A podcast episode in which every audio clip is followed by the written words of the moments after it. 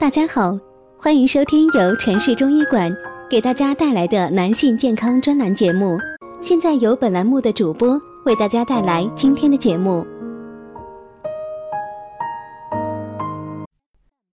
之前有很多听友问我，陈老师，我脱发很严重，这是肾虚吗？那么关于脱发这个问题，今天咱们就来专门讲一下，掉头发和肾虚有一定的关系。肾虚会导致掉头发，但是掉头发不一定是肾虚造成的。肾不好可直接导致脱发，但肾功能很好，精神压力大也容易脱发。肾虚引发脱发是中医的一种辩证，但脱发并不都是肾虚，一味的吃补肾的药并没有帮助，一定要经医生诊断分辨，确定病因之后对症下药。如果确定自己掉头发与血虚、肾虚有关，可以用补血、养肾阴的中药来调理。那么肾虚为什么会引起掉头发呢？如果肾虚气血不足，全身的血液循环就跟不上，无力将营养物质输送到人体直立的高处，也就是头顶。头上毛囊得不到营养，渐渐萎缩，就会引起脱发。肾主骨。其华在发，毛发的生长脱落一般能够反映肾气的好坏。肾气旺盛，头发就有光泽、黑亮；肾气虚衰，那么头发就会稀疏、易脱落，而且粗糙。什么状况要担心是肾虚引起的掉发呢？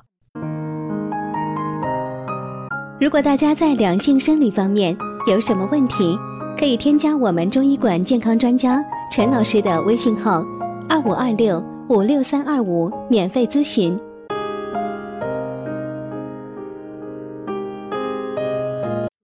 正常的掉发，大家不要太过焦虑。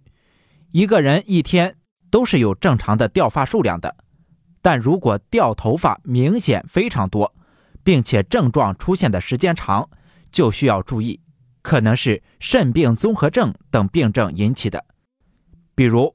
肾病综合症、甲状腺功能低下、肾上腺肿瘤等，这时候需要治疗原发疾病。掉头发的原因都有哪些呢？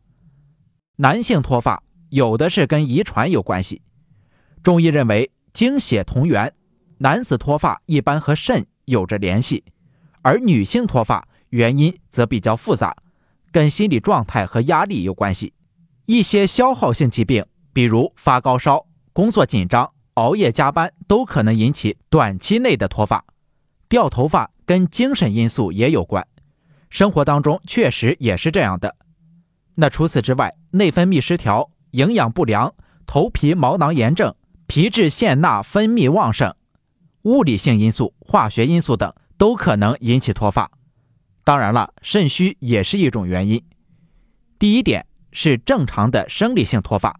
正常脱落的头发都是处于退行期及休止期的毛发，由于进入退行期与新进入生长期的毛发不断处于动态平衡，所以能维持正常数量的头发。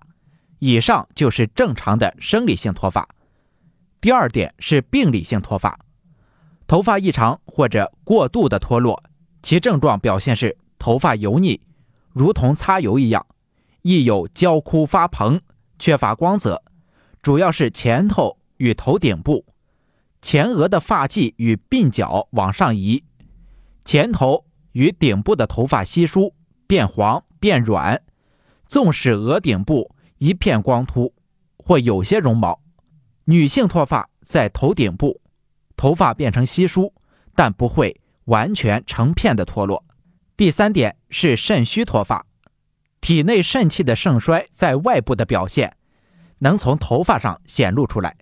再进一步剖析肾和毛发的关系，主要表现在肾中的精气对毛发的生理作用上。肾藏精，精生血，说明血的生成本源于先天之精，化生血液以滋养毛发。